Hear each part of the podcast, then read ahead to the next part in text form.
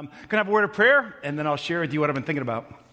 Uh, Lord, thank you so much for these great folks. Um, man, it's such an honor to stand in front of them today and be able to share uh, just basically what you've been talking to me about and, and, and to kind of look at your word and, and figure out how it applies to our lives. And Lord, for that to be amazing, um, we, we need to be able to talk directly with you, all of us.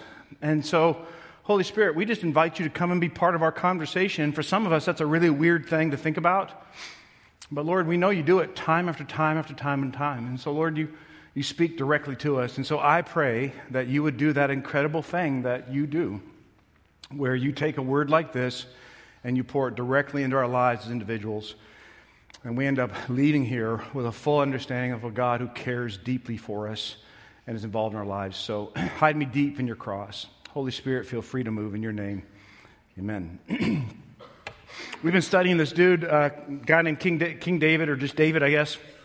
And uh, he wrote Psalm 139. He wrote a lot of stuff in, in the Old Testament, but he, he wrote Psalm 139. And David, um, even if he's like, if you take him out of the Bible and just like do like an autobiography of him or biography of him, he has this amazing life. I mean, he'd be a historical figure that we'd say, wow, that, that's something I would like to know more about. And, and I'll tell you, part of that is because he was this uh, shepherd boy, which is one thing. And then as a little kid, he ends up, uh, you know, slaying this giant, so that's something. And then he becomes the second king of Israel, so, so that's something. So, and he becomes a warrior. He becomes a father and a husband, and then he's called a man after God's own heart. But, you know, the, the, the news medias would go nuts over kind of the shadow side of who David is or who David was. Um, you know, everything from he had an affair that he wanted to cover up, so he had, like, the woman he had the affair, you know, he had her husband killed, who actually happened to be his best friend, um, and, and they lost a baby. I mean, there's all kinds of stuff in David's life that are amazing, and yet Scripture calls him this man after God's own heart. It's almost like in the middle of the Old Covenant uh, Old Testament, the New Testament covenant with Jesus is, is revealed in this one dude's life. And so that's kind of amazing. And, and so we've been studying Psalm 139, and Psalm 139 deals with a pretty weighty question that is relevant uh, to our day and age, to, to Tom's life in April and your life. And the, the weighty question is this What's faith look like when life falls apart? Because it's one thing for us to kind of have this moment where we're all, excuse me, have this moment where we're all like everything's going great and everything on a Sunday morning, but what does it actually look like when life has actually fallen apart and, and things actually haven't been going great? So, no more snow job, if you will. You know, th- does this really work or not? You know, is this something that just Christians do when we're feeling great? Or, but what about when life isn't so great? And last week I called these moments of when life falls apart, I call them these game changers, is kind of what I referred to them. So forever the, forever, the rest of our lives, they'll be defined as what happened before this event and then what happened after. And the one thing that happens in the middle of these game changing type events is all the veneers of who we are are sort of peeled back. There's no more plastic artificial parts to us because we're so broken, so hurt that reality just comes out. This is just who we are. And in those moments when, when life does fall apart, we discover two hard lessons of life. And, and the first lesson is this we discover what it is that we really actually put our faith in. We discover, you know, what it is that we're really putting our faith in. No more like this is what I'm supposed to say because Jesus is the right answer kind of kind of answers. But but this is where we discover really what we're putting our faith in. And here's the second big one. Then we discover whether or not it works. So when the wheels fall off and life is incredibly difficult, you fill in the blank, whatever it might be divorce, a betrayal, a loss, a grief, an addiction, whatever, uh, uh, unemployment, whatever, you find the answer to these two questions. And that's a pretty big deal. So today, what I want to do is I want to take Psalm 139 and I want to try to take it from a perspective that maybe you've never heard it taught before. And, um, and, and I'll explain to you what I mean. Here, here's the first verse of Psalm 139 you probably are familiar with. It says this. And if you would, just read the words in yellow with me. So, Oh Lord, you have. And. Now, so searched, the E, the ED, you know, like this, it's hard, and then the known is like happened to go. So it, it's difficult to discuss chronological tenses in Hebrew, so I, I don't want to go that far, but it is referencing to some prior and previous knowledge that God has about David. Do you follow that with those two words? This is kind of something that God knows. This has happened. Now, unlike most Bible stories, when you read a psalm or a song, it's like a hymn book, we don't have the context for why that thing was written. We don't know what happened in David's life to cause him to say, Oh, I'm going to sit down and write. Oh, Lord, you have searched me and you have known me. So we have to kind of figure that out. And I got to thinking this week is it possible that we've actually interpreted this one way, but it could be interpreted a second way? So, so, so let me tell you what I mean. The first way is the most common way. And just for clarity, I still think the first way is probably the right way, but, but I, I, let's stay with me. So you have searched me and known me. And what he's saying is this you, I need you in my life. You have searched this, you've known it. I need you to work all things together for good in my life, so continue your work in here. But the second way that we could interpret these verses, and I'm going to tell you why at the end of the message, but the second way you can interpret these verses is more disturbing. What if David is actually writing this and he's upset at God? So it's not like, oh God, you have searched me and known me. What if it is, you searched me, you've known me, what if David has experienced this kind of game changing moment? There's nothing that's going to surprise you about the corporation of Tom because you've been all through it. You know it.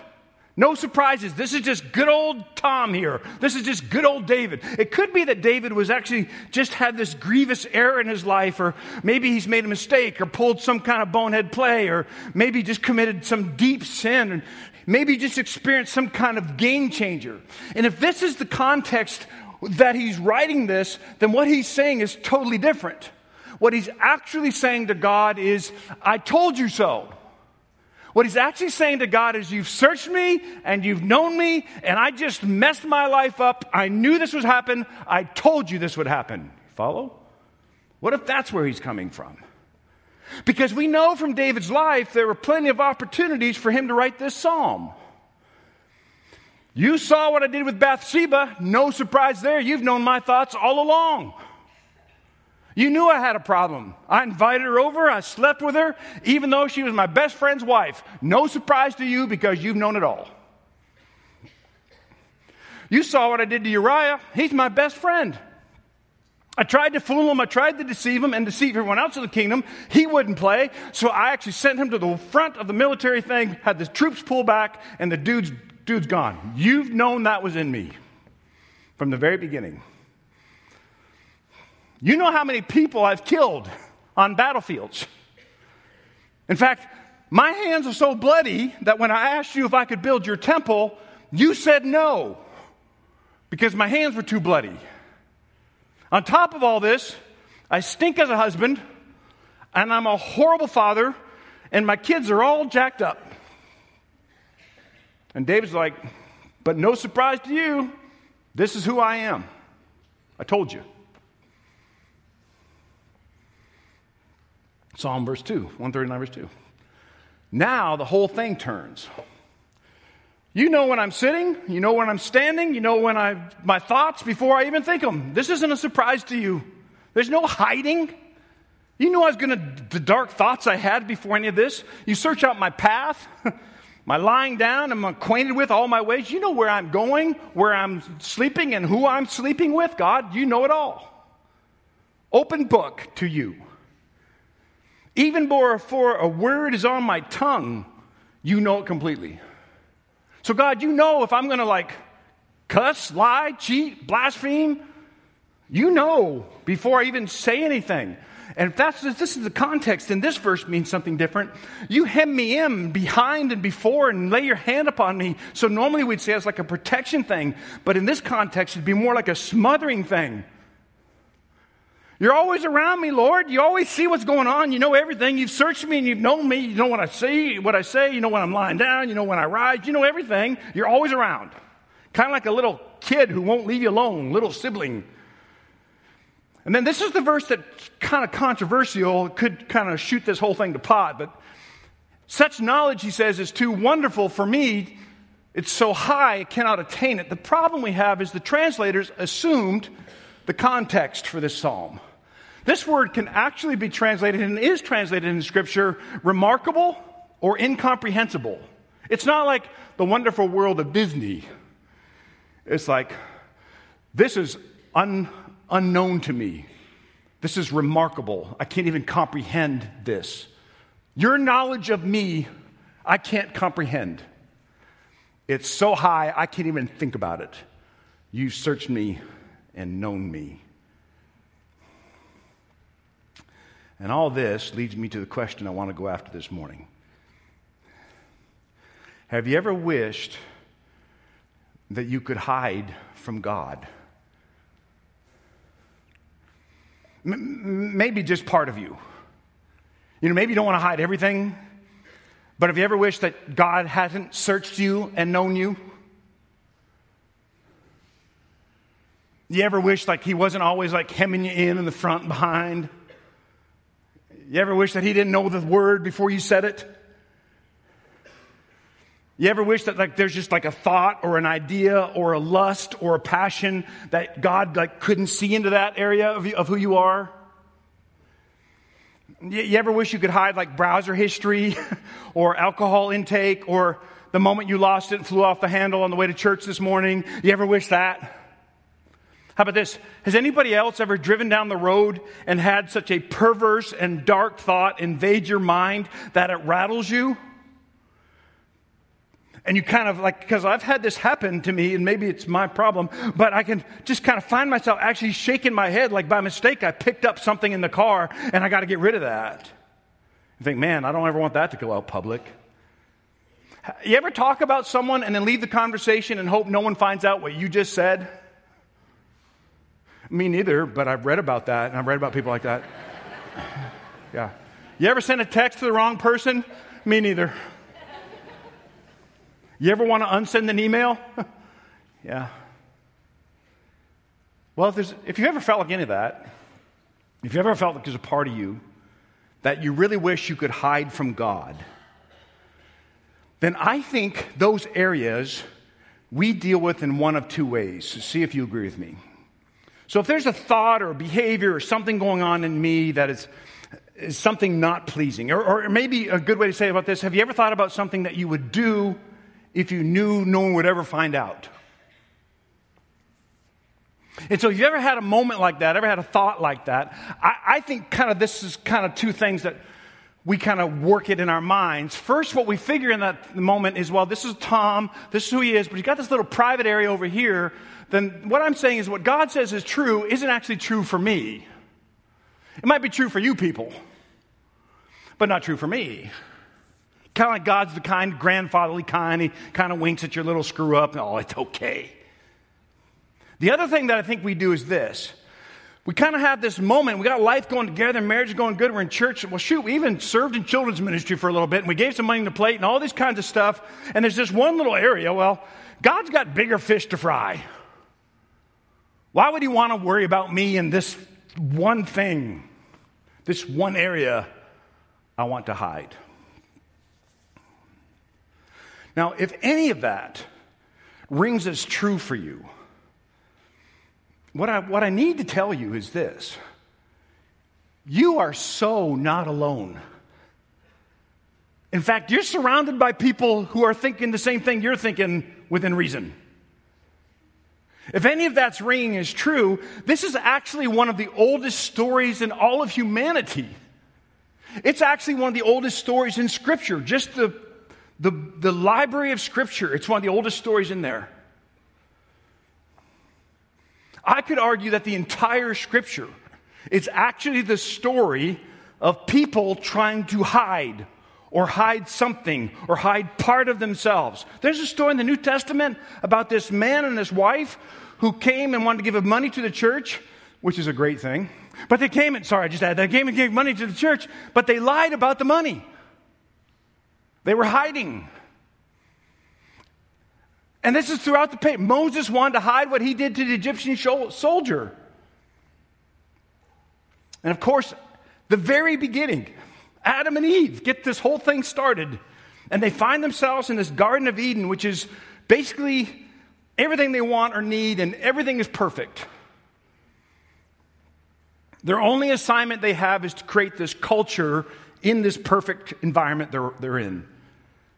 And God said, This is my gift to you. All you have to do is just trust me. You know how long that lasted? Half a chapter. Way to go. Half a chapter. It lasted half a chapter. Adam and Eve chose something different than what God, than God and what God wanted. And this is how the thing played out after that took place. They chose something different than the scriptures say. Now, watch for this word here. They hid, their eyes of both were opened, and they knew that they were naked, and they sewed fig leaves together and made loincloths. The man and his wife hid. First time the words ever in scripture. First time. We're not even out of chapter two. We're in chapter three right now of the whole library of scripture. And what does our what do we do? We're hiding. They hid themselves from the presence of the Lord God. So, what, what are the true colors of Adam and Eve at this point in their journey? Let me ask you what are your true colors when you feel like there's something you're supposed to hide from God or hide from people you love? What, what are those true colors? Would you, would you allow me to say, I, w- I think maybe the true colors should be camo at that point? Now, some of you, I've just touched a spot you've never had touched in church before. Like, man, that's good preaching. He said camo. You know, and I, I, I get it. I get it. So, so let me see if I can understand camo here for our discussion. So, how about this? See, camo is what we put on when we want to hide and we want to go undetected. Fair? All you hunters, are you with me? That's kind of what we do. Well, that's exactly what these people are up to. And respectfully, it's probably what you and I do. Mm, they, they were, went from naked and ashamed to hiding and, and embarrassed. They went from complete oneness with God and oneness with each other to shame and separation from God.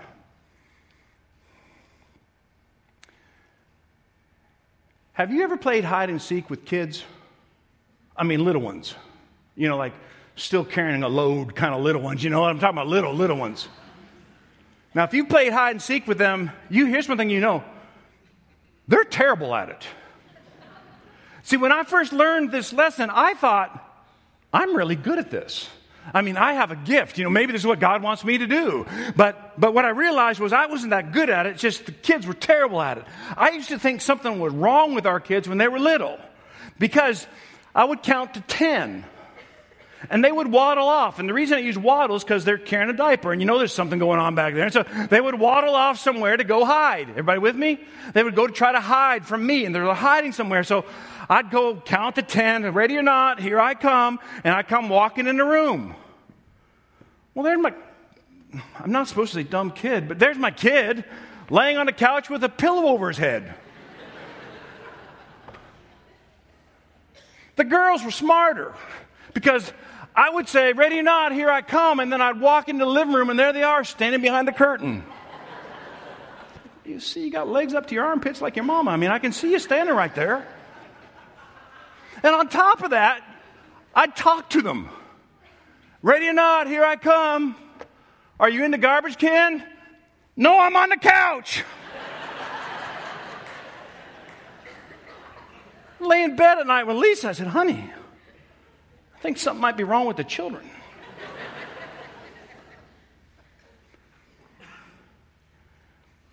Check this out because it's almost like God is playing hide and seek with little kids.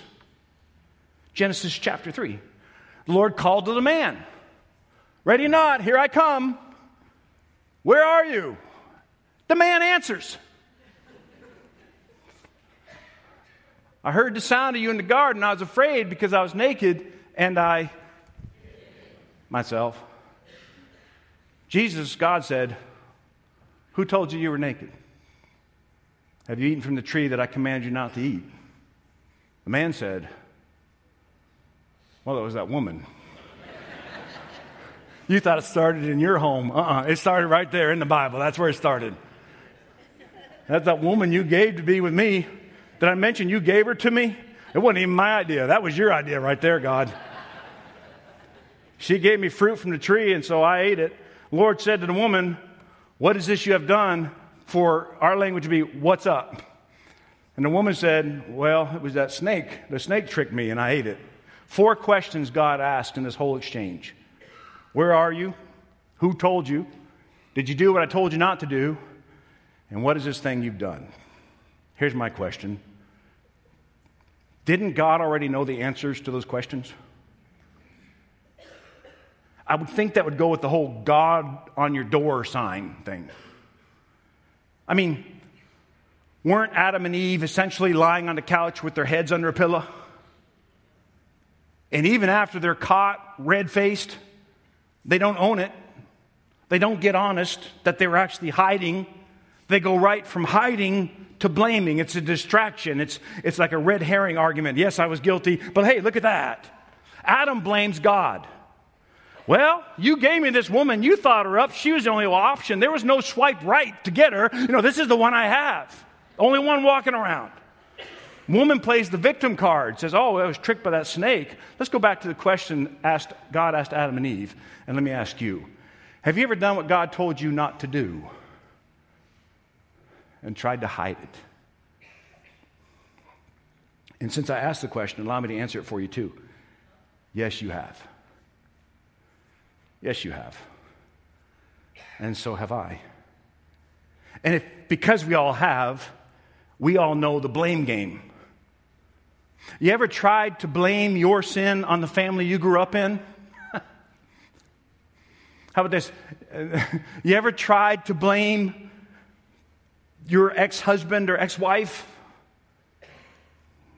You ever blame God for your sin? I've done that one. Lord, you just made the rules too hard. That's your problem. I mean, you know, I need like a rules for people the, you know, that aren't as really, really bright. I need one of those kind of rule books for me. How about this? You ever blame society for your sin? Well, the reason this is a sin right now is because society is so narrow minded. You ever blame the interpretation of Scripture for your sin? Well, someone screwed that interpretation up.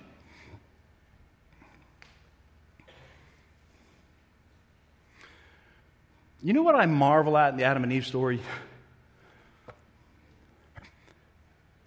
God could have started over and nobody would ever know. I mean, he could have yanked their leafy behinds out of the bushes after they screwed up, said, Well, I messed that first model up. Here comes Adam and Eve 2.0. And we would all got together and said, Man, we're an Adam and Eve, amazing people. Oh, yes, we're so thankful for them. But they're like version 2.0. Nobody would have ever known, but he didn't and I struggle with that.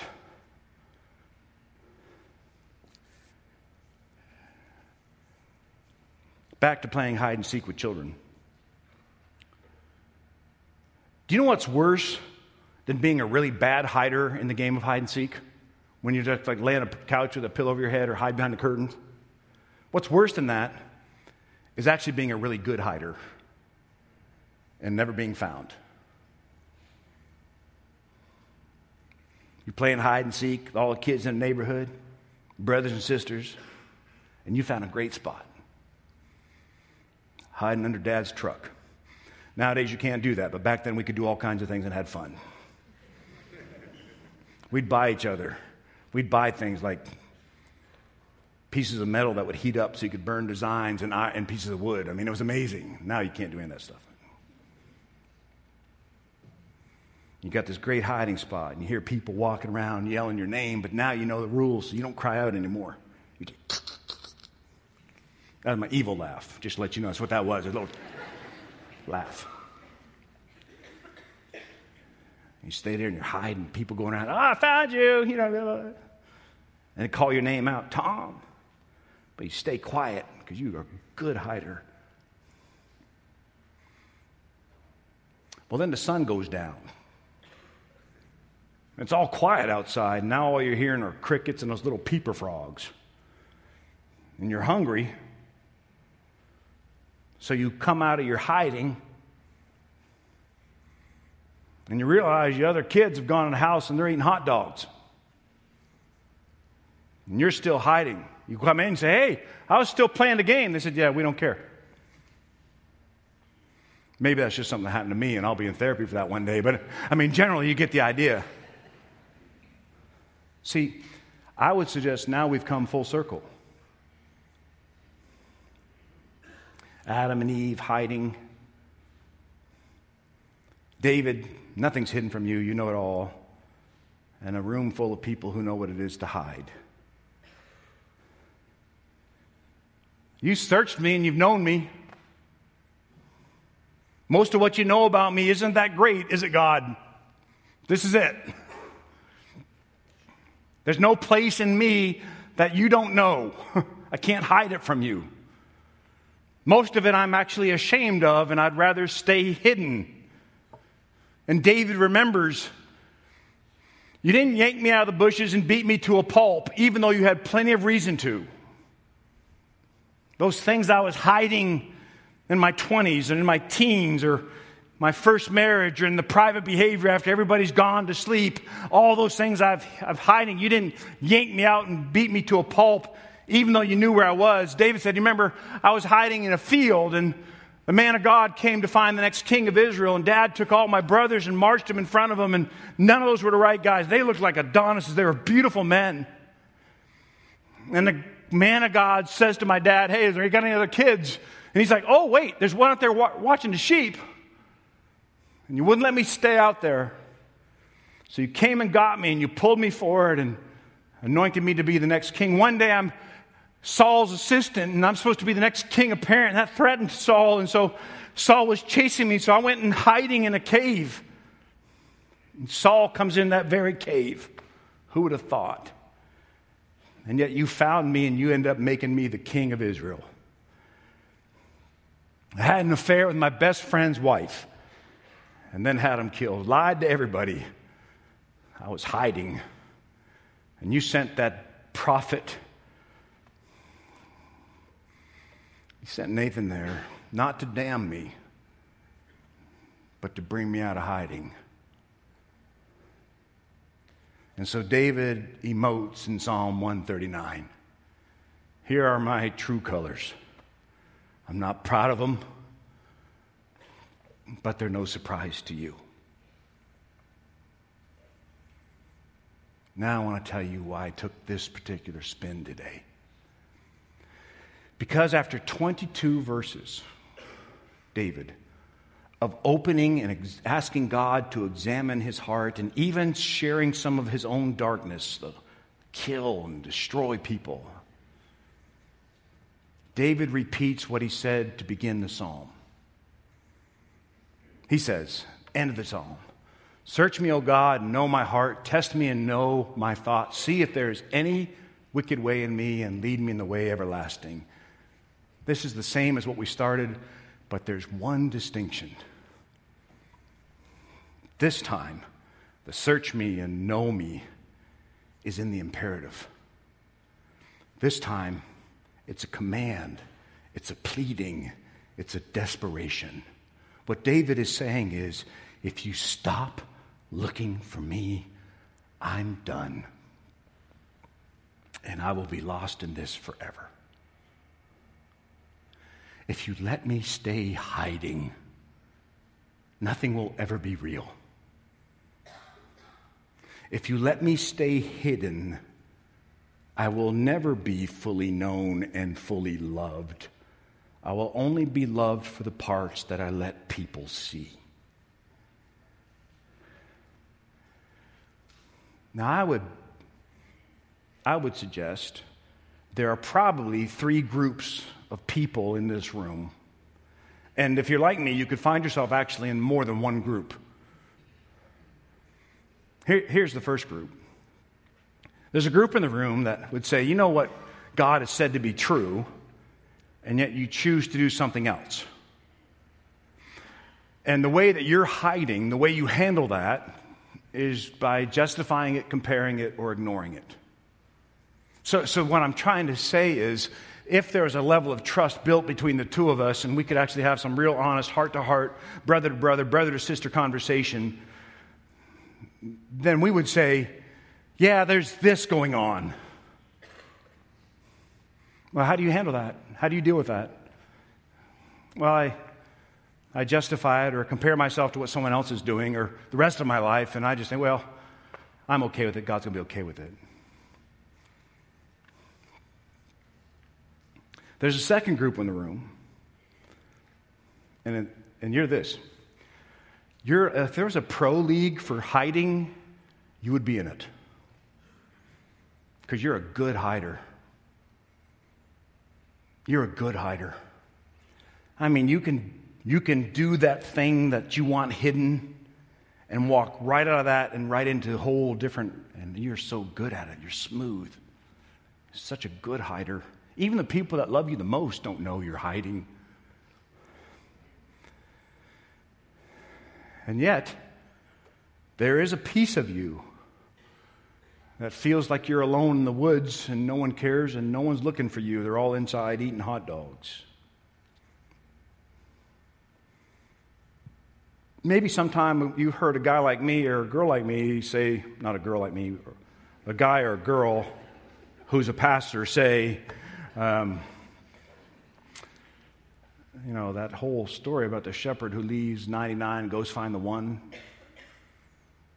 But in your version, the shepherd doesn't come looking because you're such a good hider. And then there's probably a third group. And what you find yourself doing is rehearsing what you want to do if you have a guarantee you would never get caught.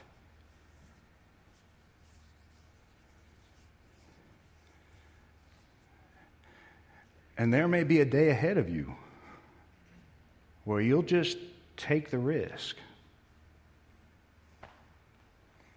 and join one of the other groups. You're going to become a really good hider or justify it, compare it, ignore it.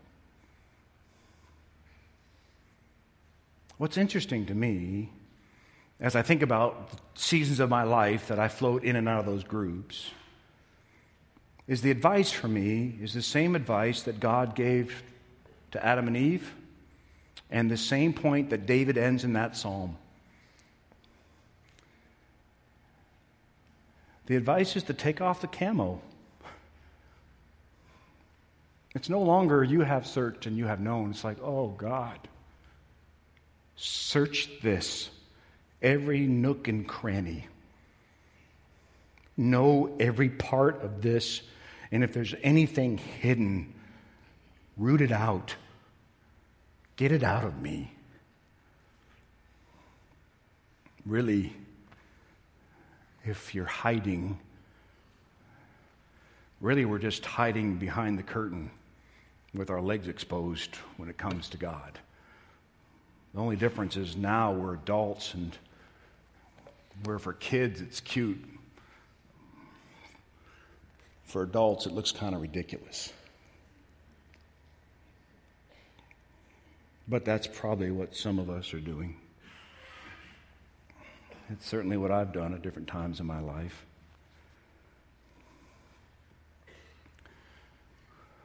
I asked uh, this morning if we could all end in all our different worship areas and venues with the same song. because um, the song has such a powerful meaning. Unfortunately, this song has actually caused quite a bit of controversy. Um, and I, I don't think it's fair, but it refers to God's reckless love. And the controversy is people say, well, God's love, God is not reckless in anything. And, and I get that. I, I tend to think of the language as being poetic, but I could use other words that I would use to describe how God loves me that would be probably more offensive. Um, I was thinking about how God loves me, and I was thinking it was a long shot kind of love. Even a gambling love, if God wasn't like an evangelical who doesn't gamble. But you know, it's a long shot kind of love where He rolled the dice on me. I don't know what you'd call that. I'd say that's respectfully, I think that's dumb on your part to take that kind of risk with me. Even though he knew me, my thoughts, words, God still loved me. And it was a high stakes love because he did, he did not have any guarantee that I'd actually love him back. Do you understand? And that's why it makes sense that it's reckless to me. The author isn't saying God's reckless, but the song is saying that the way God loves me is reckless, and that is profoundly true in my life. Because God is utterly unconcerned with the consequences of his own actions when it comes to his love for me and his love for you. God's love bankrupt heaven with his own son, sacrificed on the altar of that love. To me, that has to be an uncomfortable word to describe. How often should I keep forgiving Tom who likes to hide? Uh, let's try 70 times 7. That's reckless to me. And I would need every stinking one of them. God searched me and he knew me. And he shouldn't he shouldn't have loved me. Am I alone? Are you with me? He searched me and he knew me, not like you folks know me, but every nook and cranny, the parts I'm not proud of. And he shouldn't have loved me. He certainly shouldn't have tried to find me and pull me out of hiding, and he shouldn't have done it for you either, but he did. to me, that's a beautiful, reckless kind of love. One simple call today come out of hiding. Take the camo off. Maybe you're praying for a child today. Maybe you're praying for a spouse. Maybe you're praying about what you should do next. And what you're praying is somebody will find you today and pull you out of hiding. Perhaps you're in one of those groups that I mentioned and you know what group it is. One of the good news I have to offer from this old boy's heart is there is a never ending, overwhelming, reckless love. And it's available to all of us. Ha! That's good news, isn't it? Come on, let's give Jesus a little bit of love. Mind?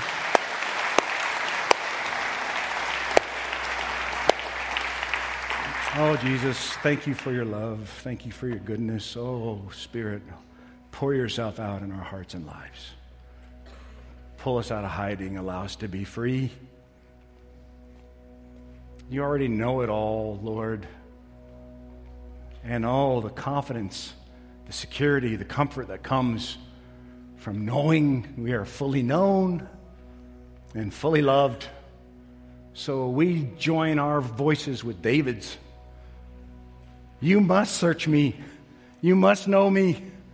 I can't make it without you. So root it out, any wickedness, anything in me that doesn't smell like you. Take it out. Come out of hiding. In your name, amen.